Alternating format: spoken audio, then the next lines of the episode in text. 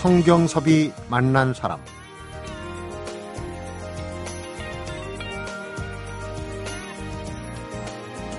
한 역사학자가 독립운동사를 정리하다가 안중근 의사도 아니고 유관순 열사, 윤봉길 의사도 아닌 이름없이 일제의 식민 권력에 맞서다 기억에서 사라진 가슴 아픈 역사 속 인물들을 만납니다.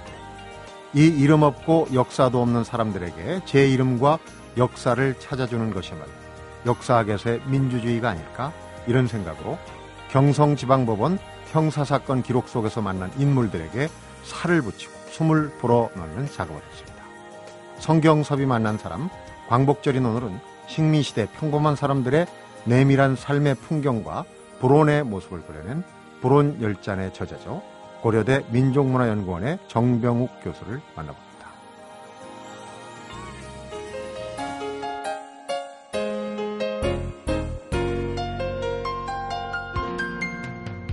어서 오십시오. 반갑습니다. 예, 반갑습니다. 정병욱 교수님입니다. 예. 오늘이 예순여덟 돌이죠. 광복절. 예. 네. 그런데 이 역사 얘기를 좀 오늘 광복절에는 어, 기획으로 좀 해볼까 해서 우리 정 교수님을 모셨는데, 어, 오늘 역사 얘기는 좀 색다른 것 같아요. 예. 그리고 역사하면 이제 독립운동사 하면 그 우리한테 역사에 기록이 되고 많이 알려진 사람들의 얘기인데 오늘은 예. 그렇지 않거든요. 아주 관심이 갑니다. 우선 오늘 할 얘기는 광복절 관련해서 이제 근대사 얘기인데, 일제 강점기 얘기인데, 어, 들어가기 전에 이제 우선 근대사라는 게 시각이 좀 예. 달리 보는 시각이 있고 논란이 있어요. 너무 예. 가까운 시점의 역사이기 때문에 객관성 유지를 위해선 깊이 들어가지 않아야 된다고 주장하는 분들도 꽤 있지 않습니까? 예, 예. 거기에 대해서는 어, 저는 그렇게 생각하지 않습니다만은 뭐 그 지금 저희가 발 딛고 있는 이 현실을 이해하기 위해서는 그 가까운 역사가 가장 중요하죠. 물론 먼 역사도 우리를 이해하는 데 중요하지만 어, 식민지라든지 분단이라든지 또 한국전쟁이라든지 이런 거는 네. 그 현재 우리를 이해하는 데 어, 관건이 되는 문제라고 생각합니다. 음. 그렇기 때문에 근대사는 필요하다고 생각합니다. 네. 역사를 공부하거나 역사 여행을 하는 건 외국 여행과 비슷하다. 재밌는 얘기를 예. 하셨어요. 예, 예. 어떤 관점에서 그렇게 음. 비슷한 점이 있다고 보시는 거예요? 한 세 가지로 말씀드릴 수 있겠는데요. 그 역사는 뭐 시간 여행이라고 할 수 있죠. 과거로 떠나는 여행이라고 한다면은 지금 우리가 외국 여행 가고 또 어디 여행 가는 건 공간 여행이라고 할 수 있습니다. 네. 근데 그 대상 지역이나 대상 지점이라는 거는 미지의 세계라는 점에서는 공통점이 있습니다. 음. 물론 잘 아는 지역에 익숙차, 익숙한 지역에 가서 네. 편히 쉬고 오는 여행도 있긴 하지만 대부분 여행은 자기가 안 가본 곳, 새로운 곳을 가게 되는 거죠. 네.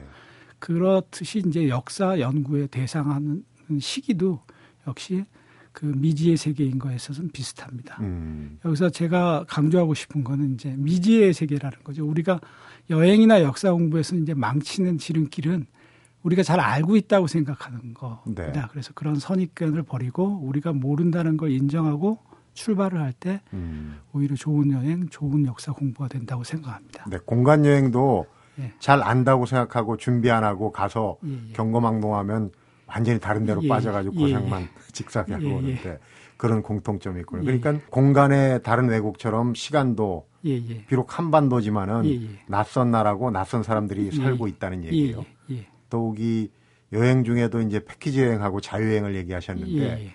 그 특징이 어, 머릿속에 들어오네요. 그러니까 패키지는 잘 아는 안내자를 따라서 그냥 예, 유명한 곳을 한번 예, 둘러보고 예, 오는 거지만 예, 예. 오늘 우리가 할 여행은 예, 예. 자유여행이네요.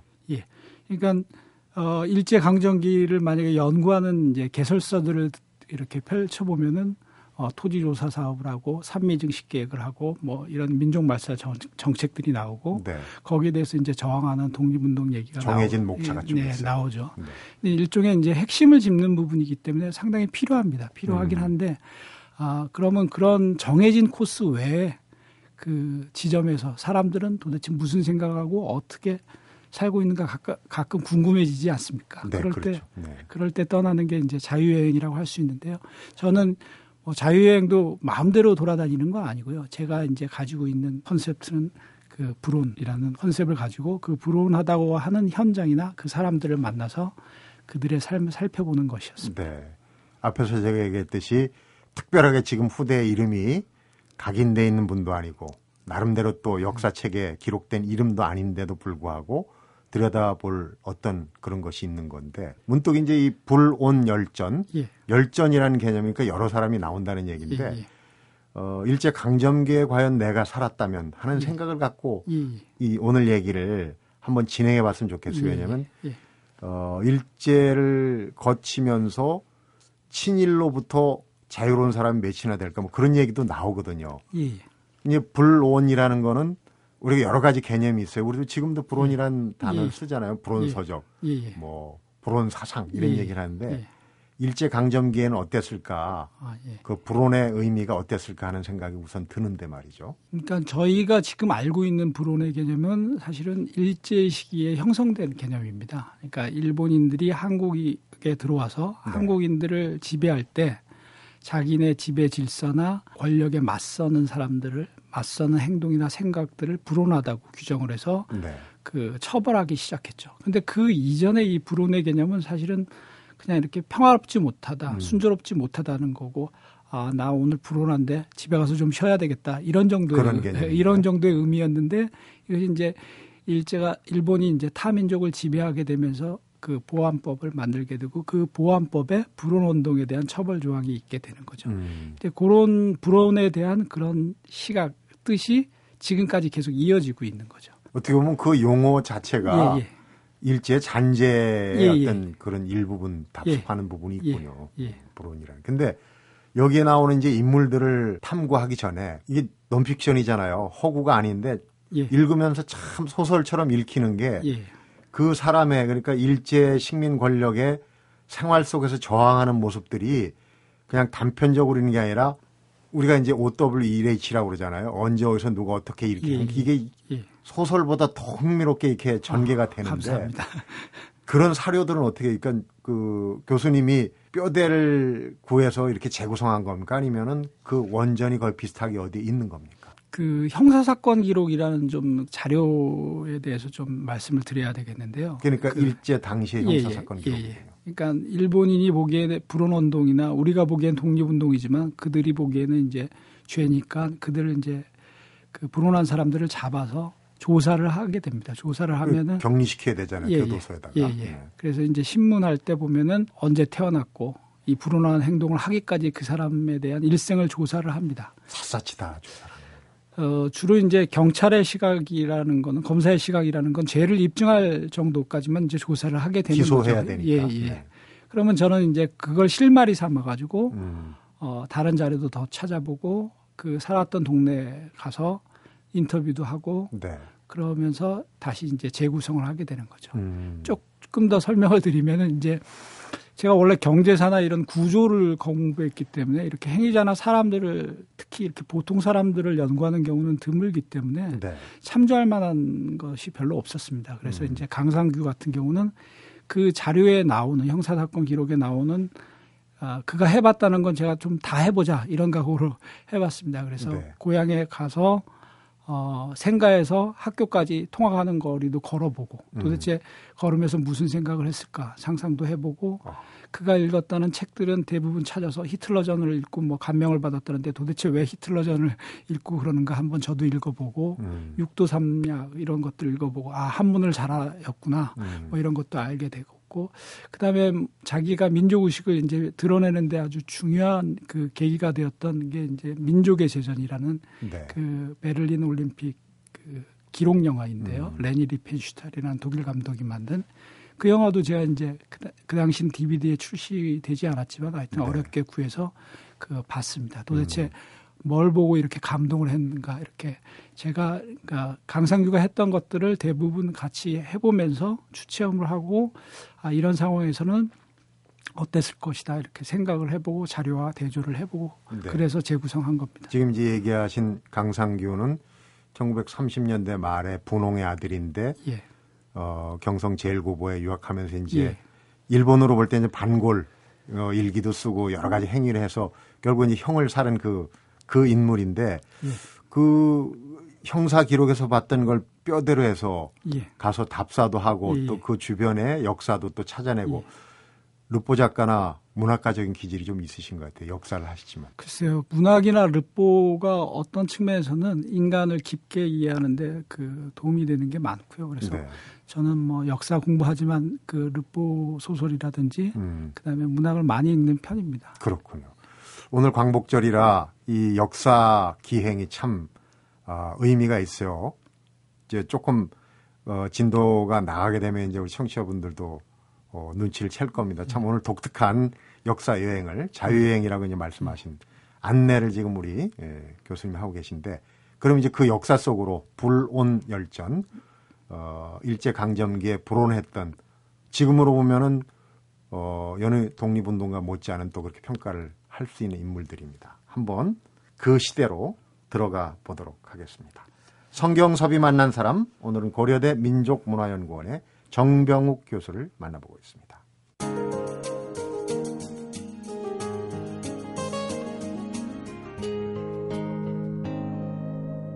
성경섭이 만난 사람.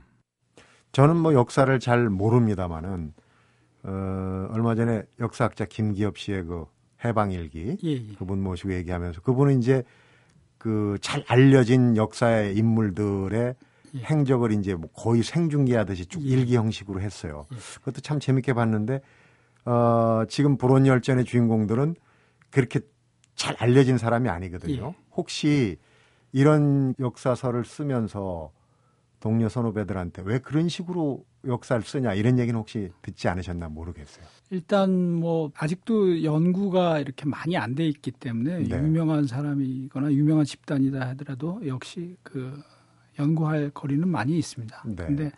제가 이런 인물들에 이렇게 주목을 하게 되고 쓰게 된 것은 그런 유명하거나 그 관심 있는 주제들은 제가 아니어도 음. 누군가는 할 수 있을 것 같은데 이 주인공들은 제가 이제 자료를 직접 정리를 했고 그렇기 때문에 가장 잘 알고 음. 제가 안 하면 좀 안 될 것 같은 그런 느낌이 들어서 네. 어, 하게 되었습니다. 네. 그러니까 혹시 시도는 처음 네. 시도는 좀 그 우리가 알려진 어, 이름난 인물들의 어떤 새로운 네. 면을 조사를 하다가 이쪽으로 방향을 틀은 게 아닌가 하는 책을 읽으면서 그런 생각을 좀 해봤어요. 원래 제가 이제 경제사나 이런 그 사회 구조를 하다가 그 이 불온열전을 이제 쓰게 된 거는 제가 그 서론에서도 이제 밝혔지만 그러한 경제사나 구조 연구라는 게 인간의 삶을 들여다 보여주는 건 이제 보기에는 좀 이렇게 어려운 측면이 있습니다. 비현실적인 네. 측면들도 있고 추상도도 높고 그래서 음.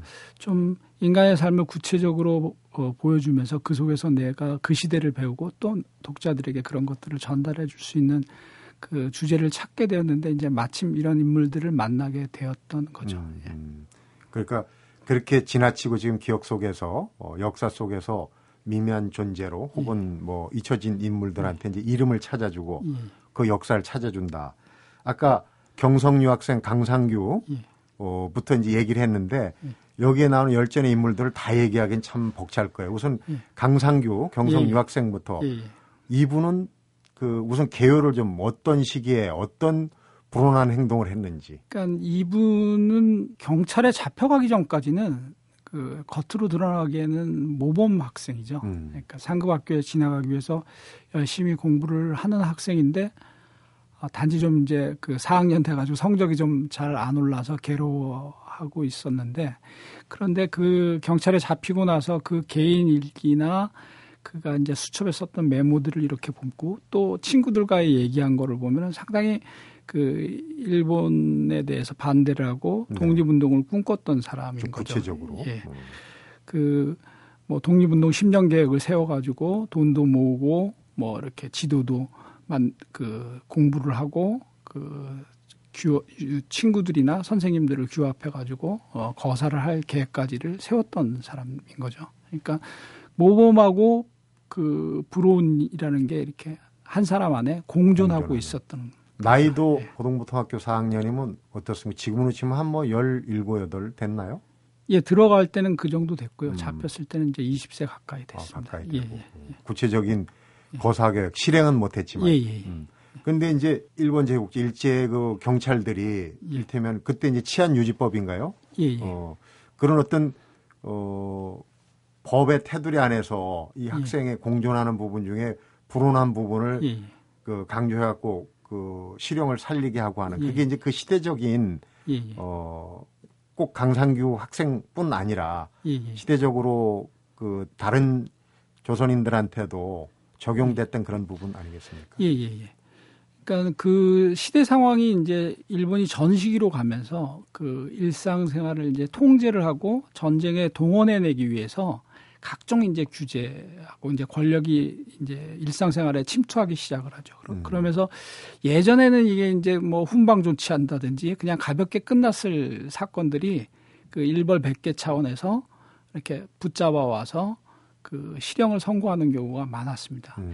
이 강상규 사건의 경우도 이제 다른 조직 사건의 조직원의 일기 속에 이 강상규가 이제 드러나면서 같은 조직원인 줄 알고 데리고 왔는데 네. 해보니까 그런 조직하고 연루되지는 않았어요. 그런데 음. 이 사람의 일기나 뭐 이런 걸 보니까 그 혼자 독립적으로 불온함을 가지고 있었던 거죠. 그런데 이게 네. 너무 강도가 세니까 혹시 너 다른 조직 사건이 있는 것이 아닌가. 그러니까 치안유지법이라는 건 이제 크게 걸기 위해서는 이게 집단하고 주의를 포섭하고 그래서 그룹이 되어야지 이제 크게 걸 수 있는데 음. 경찰이 아무리 밝히려고 해도 그렇게까지는 밝혀지지 않았습니다. 그러니까 네. 강상규는 학교에서 이제 모범 생활을 하면서 그 속으로 그 자기가 가지고 있던 불만들을 그런 사적인 영역, 뭐 개인 일기라든지 친구들이라든지 음. 선생님이 안 보는 그런 부모님이 안 보는 데에서는 그런 것들을 이렇게 얘기했었던 거죠. 음. 식민 권력에다가 어, 우리도 지난 음, 세월입니다만 독재 권력을 대입시키면 어떻게 비슷한 그림들이 많이 떠오르네요.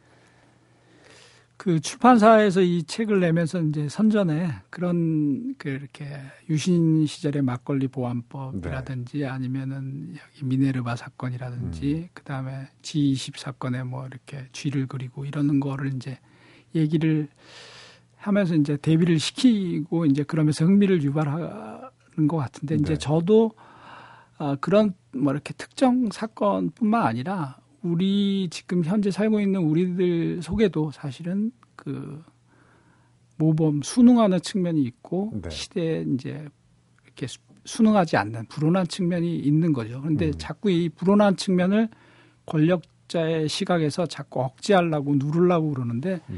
제가 보기에는 그런 것들이 결국 역사를 그 발전시키고 또 더 나은 사회를 만드는데 음. 밑거름이 된 것이 아닌가. 그러니까 식민지 백성 이렇게 사는 사람들이 일본인들이 원하는 대로 그렇게 순응만 했다 그러면은 음. 해방이나 독립운동 자체가 의미가 없을 수도 있지 않습니까? 네. 겉으로 안 드러났다 하더라도 그들이 그 가지고 있었던 불온함들 네. 그런 거 자체는 상당히 의미가 큰 거라고 음. 생각합니다. 그런 영역이 넓게 퍼져 있었기 때문에 예, 예. 독립운동이나 이런 것도 이제 예, 토양이 예. 됐다 그런 예. 얘기신데 책의 표지에 농민 김영배 씨 경우가 있어요. 예, 예. 이 얘기도 참 시사하는 바가 큰데 예, 예. 간략하게 얘기를 하면 그 양반 이제 사랑방에서 예. 뭔가 이 자기 정견, 주견을 예. 얘기하다가 이제 아까 얘기했던 치안유지법에 걸린 거 아닙니까? 예, 예. 그러니까 그 사건은 이제 보통 마을까지 이제 권력이 침투해 들어오면서 그 권력과 공조하는 마을 내 세력들이 있습니다. 그래서 네. 이제 어떤 마을이든지 마을 내 권력 가문이 있고 그다음에 바깥에서 이제 식민 권력이 들어오는데 그 관계가 이제 대립되는 관계가 있고 음. 이렇게 공조 관계, 협조 관계가 잘 되는 마을이 있는데 아마 김영배가 살았던 마을은 그 권력 가문하고 식민지 권력이 이렇게 손을 잘 잡고 마을 주민을 통제하는 이런 상황이었고 김영배는 이제 거기에 대해서 그 뭐 개인적인 것도 있고 아마 사상적인 거나 이념적인 이유도 있었는지 모르겠지만 그 이렇게 그 공조 관계에 대해서 이의 제기를 하고, 그러니까 물을 다스리거나 길을 내거나 이럴 때 이제 공공성 문제, 항상 문제 제기를 하고 또 음. 너무 이렇게 동원을 많이 해가는 거 아니냐 이런 불만들도 얘기를 하고. 나쁘게 점점 입 바른 얘기를 많이 예, 예, 했어요. 예, 예. 그래서 지금도 그 마을에 가면은 아직도 그 마을 권력 그 가문이 여전히 권력을 유지하고 있기 때문에 네. 그 주민들을 이제 노인 어른들을 인터뷰하면은. 그 김영배에 대해서 이제 안 좋은 식으로 얘기하는 분들도 꽤 있습니다. 그러니까 음. 많은 피해를 줬다. 네. 그러니까 바깥으로 돌아다니기만 하고 그렇게 말을 말썽을 많이 일으켜가지고 음. 마을에 그 피해를 줬다 이렇게 얘기를 하지만 또 어떤 분들은 그 입 바른 소리 하고 우리가 아쉬운 소리 해줬고 음. 또 독립운동을 했고 똑똑했다 이렇게 기억하시는 분들도 있거든요. 네. 그러니까 여전히 기억 속에서는 그 두 집안, 두 세력들이 전쟁을 하고 있는 거죠. 음. 현실적으로는 그 권력 가문이 이겼지만 그렇습니다. 지금까지 그런 네. 구도를 이어오고 있는데. 근데 이제 제일 궁금한 부분 중에 하나가 지금 이제 시간적인, 공간이 아닌 시간적인 역사 여행을 하고 있는데 자, 그래서 어떻게 됐지? 아니, 예. 공간 여행도 가서 보고 그러면 어, 이게 뭐 예전에 어떻게 생긴 거지? 또 어떻게 나갈 거지? 이런 걸 생각하게 되잖아요. 지금 강상규 유학생, 네. 경성 유학생, 그 다음에 농민 김영배 경우를 얘기했는데 일제 식민 권력이 보면 이제 불온 세력인데 예. 이 양반들 우리가 이제 광복 이후에 전쟁과 분단으로 이어지지 않습니까? 예. 이 두 분의 그 뒤는 어떻게 됐는지가 이 불온 세력은 어떻게 아, 명맥을 유지, 유지했는지 아니면 어떻게 됐는지 이게 또 궁금한 부분이에요. 예. 혹시 그 이제 제가 일제 강점기의 사회상을 보여주는 게 주 목적이었기 때문에 이제 해방 후 부분은 이렇게 자세히 다루지는 못했는데 결국은 그래도 이 이야기를 매듭 짓기 위해서는 네. 그 해방 이후 어떻게 됐는가 이제 추적을 예, 추적할 수밖에 없었는데 강상규의 경우는 어떤 사건에 연루돼서 해방 그러니까 한국 전쟁 직전에 감옥에 들어갔던 것 같고 네. 어, 그러고 나서 이후에 본 사람이 아무도 없습니다. 그래서 그 결혼을 하고 들어가서 그 부인에게 이제 유복자가 있었고, 네. 그래서 제가 그 유복자 따님 되시는 분도 인터뷰를 했는데 따님은 말하기를 상당히 이제 꺼려하시고 음. 그 어머님 그러니까 강상규의 부인 되시는 분도 살아계시는데 기억하기를 되게 싫어하시더라고요. 어. 지금 상황에서는 다시 그런 것들을 회고하며 고통받기 싫다고 얘기를 하시고 얘기를 들어보니까 이제 이렇게 되고 나서 강상규 집안으로 이제 그 딸을 데리고 갔는데 거기서 좀 이렇게 그 안 좋은 일이 있었나 봐요. 음. 그래서 이제 그 다시 와서 재혼을 하고 그 딸은 그 딸들은 이제 공부를 하고 음. 또 강상규 집안에서는 이렇게 아들이 이제 잘 그 기대하던 아들이 이렇게 잘못되어서 또 연자제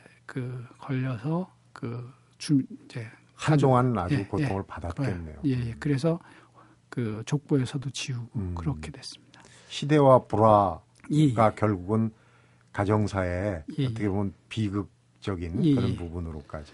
예. 김영배 씨는 어땠습니까? 김영배의 경우는 이제 더 명확한데요. 그거는 그 해방이 되고 나서 김영배가 이제 그 마을의 권력과 가까워졌죠. 잡았죠. 자기가 이제 음. 새로운 세상이라고 그래서. 그런데 이제 바깥으로 주로 활동을 했던 것 같고요. 그런데 그 점점 해방이 되고 그다음에 대, 이제 남한만의 단독 정부가 수립되는 과정에서 아마 김영배 측의 그 세력이 이제 힘을 잃어갔던 것 같습니다. 음. 그러는 과정에 한국 전쟁이 일어나고 그 기록에 보면 개인정보 기록이라서 책에는 자세히 쓰지를 못했지만 경찰이 퇴각하면서 어, 좌익이라고 총살을 하고 갔던 것 같습니다. 네.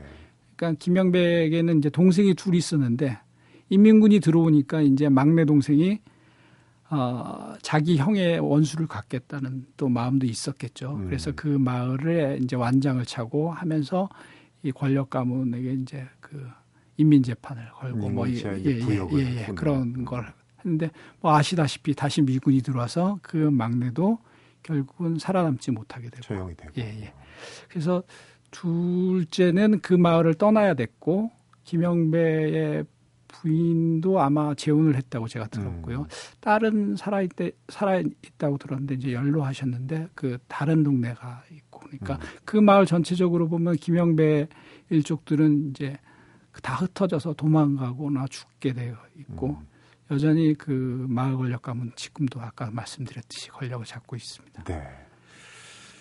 불온이 어떤 네. 의미에서 이제 일제 강점기에는 예. 독립운동이나 혹은 미래를 담보할 예. 수 있는 어떤 예. 그런 거였는데 결국은 그 시대 격동, 어, 예. 해방이 됐지만 또 전쟁이 나고 분단이 되면서 거기에 적응하지 못하는 그런 부분에 아주 시사하는 바가 굉장히 큰 것 예. 같습니다. 이제 이 사람들이 현재 오늘날 민주주의가 꽃핀 오늘 이 시대에 살았다면 또 어떤 모습일지 이런 거는 이제 여행하는 사람의 예. 상상의 몫이 예. 되겠군요. 자, 그럼 개인적인 그 불온 열전은 그 정도로 하고 우리 교수님이 추구하시는 이제 역사, 요즘 그 역사 교육을 강화해야 된다는 얘기도 많이 하고 그러니까 그런 부분 관련해서 어, 말씀을 좀 잠시 후에 계속해서 나눠보도록 하겠습니다. 성경섭이 만난 사람, 오늘은 일제강점기 독립운동이라는 거대 역사 대신 당대 작은 개인들의 삶에 주목하고 그들의 삶과 일상 또 저항을 복원해낸 고려대 민족문화연구원의 정병욱 교수를 만나보고 있습니다.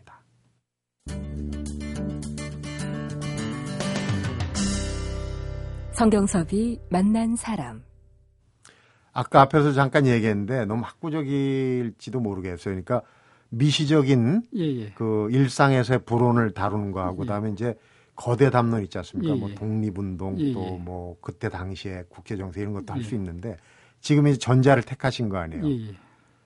이게 새로운 영역이라고 봐야 되나요? 이제 많은 이런 연구들을 하고 있습니다. 이제 그 연구가 이십일 세기 들어와서 한국 사회도 보면은 그 개인의 구술을 만든다든지 그다음에 개인 기록을 통해서 그 삶을 복원한다든지 이런 음. 이 행위자나 개인 이렇게 사람에 주목하는 연구들이 이제 많아지고 있는데요. 네.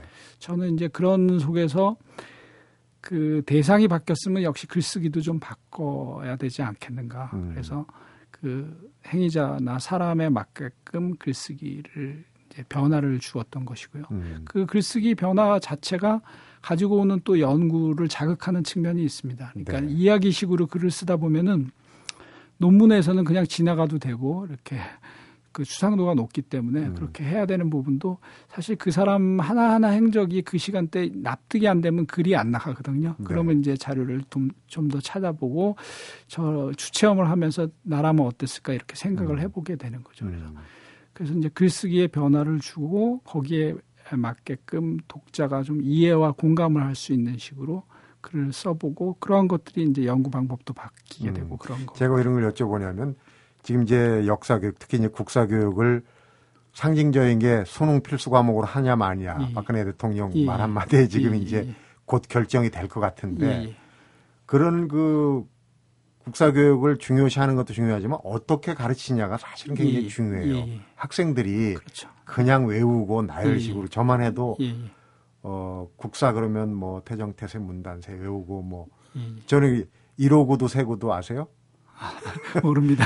천삼백구십이 년 조선 건국, 아. 천오백구십이 년 임진왜란 이렇게 외웠어요. 일오구도 세구도 이런 식으로. 근데 아. 방법론도 좀 바뀌어야 되는데 지금 예. 생각하신 지금 역사비평의 예. 어, 개간지 역사비평의 예. 편집 주간이 있잖아요. 그러니까 예. 어, 어떤 그 정치에서 문화적인 거, 또 거시적인 거에서 예. 미시적인 거, 예. 또 피부에 와닿는 거 이런 예. 쪽의 역사를 개발하는 게 학생들이 역사 교육에도 좀 도움이 되지 않을까 하는 생각이 들어서 말씀을 드린 겁니다. 일단 저희 그 집에 이제 그 학생들이 딸들이 이렇게 그 역사 공부를 한다고 이제 외우는 거 보면은 저보다 많이 알고 있습니다. 그런 연도와 사건과 이런 것에 네. 대해서는. 그래서 가끔 저한테 이제 박사 맞냐고 할 정도로 제가 모르는데 그렇게 이제 외운 사실들이 도대체 시험 외에는 무슨 필요가 있는가? 그 머릿속에서 이제 곧 필요가 없으면 증발해버리게 되는 거죠. 네. 그래서 역사 과목을 필수 과목으로 하면은 제가 보기에는 암기할 것만 더 늘어서 학생들에게는 좀 괴로울 것 같고요. 음. 역사 교육을 강화한다는 게 중요한 게 아니라 이제 제대로 할 필요가 있는데요. 네. 제대로 하기 위해서 이제 첫 번째 가장 신경을 써야 될 것은 학생들을 하나의 주체로 인정을 해서 그들이 재밌게 읽고 그들이 생각하고 그들이 그 자기 생각들을 이제 말하고 전달할 수 있게끔 음. 하는 교재들을 자료들을 제공하는 게 좋습니다. 역사의식의 토양이 돼야 예, 된단 예, 말이에요. 그러니까 저희 역사 교과서들의 그 어떻게 고치던 간에 지금의 역사 교과서는 저희들이 이렇게 보면은 상당히 권위적이에요. 이렇게 단문에 설명이 없으면 이해가 안 되는. 그러니까 네. 선생님이 꼭 필요한 것이죠. 그러나 그 만약에 그 학생을 진짜 그 교육 받는 학생을 주체로 인정을 한다면은 그들이 읽고 본인이 생각할 수 있는 자료들과 텍스트 이렇게 교재를 줘야 되는 거죠. 물론 조금 네. 두꺼워질 수도 있고 그래서 자기의 생각들을 얘기할 수 있겠고 하면은 아마 학생들도 그 왜 많이 막연히 외워야 된다는 게 아니라 음. 자기가 이제 존중받고 있는 것을 느끼고 자기가 알아서 공부를 할 수 있겠죠. 제가 이제 시험 삼아서 이런 불온율전이나 이런 걸 가지고 중고등학생들하고 이제 얘기를 해보면은 상당히 좋아합니다. 어, 그럼요. 예. 음. 끝으로 지금 이제 오늘 광복절 예순여덟 돌 팔십, 제팔십육 주년, 아, 제육십팔 주년 이제 광복절을 맞아서 그 역사를 보는 또 하나의 새로운 시각, 불온열전에 대해서 얘기했는데 해방 전후사에 대해서 참 말들은 많아요. 그런데 예, 예. 그 지금 우리가 어, 현재 육십팔 주년을 맞는 광복절에 해방 전후사, 오늘 예. 해방 전 얘기가 되겠죠. 예, 예. 조금 이런 부분은 더 조명할 필요가 있다. 이런 부분 좀 미흡하지 않았나 하는 그런 생각 혹시 갖고 계십니까? 음, 제가 그 불온열전을 이제 쓰면서 알게 된 과정인데 그 한 사람의 삶을 이해하기 위해서는 사실은 좀 종합적인 연구가 기반이 되어 있어야 됩니다. 네.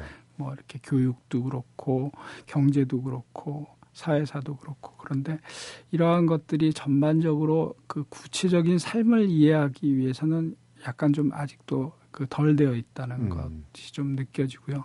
그 다음에 빨리 시급히 이제 좀 저희들이 해야 될 것들은 이제 이렇게 그런 기초 작업들, 그 해방 공간에 무수한 사람들이 그 살고 또 사라지고 그랬는데 그런 인명 정보라든지 네. 공간 정보 이런 것들이 어, 너무 빈약합니다. 음. 그래서 그런 것들을 복원하는 기초 자, 기초 작업들이 필요하다고 생각하고 네. 그러한 걸 바탕으로 해서 좀 이렇게 구체적인 삶의 모습들을 그려낸다면은 음. 아, 그 독자들이나 뭐 학생들이 그 시대를 이해하는 데 좀 도움이 될 것 같습니다. 네. 더 시간이 늦기 전에 그런 네. 사료들이 네. 계속 방치되면 이제 영원히 네. 유실이 되는 거니까 네. 말이죠. 내년 광복절에도 혹시 새로 어, 발굴한 그 불온열전이나 혹은 다른 어떤 그 역사의 미시적인 관점에서 어떤 재미난 얘기들이 있으면 한 번 더 모시고 싶은 생각이 간절합니다. 오늘 얘기 아, 재밌게 잘 들었습니다, 교수님. 예, 감사합니다. 성경섭이 만난 사람, 오늘은 미친 생각이 뱃속에서 나온다. 식민지 불온열전을 펴낸 고려대학교 민족문화연구원의 정병욱 교수를 만나봤습니다.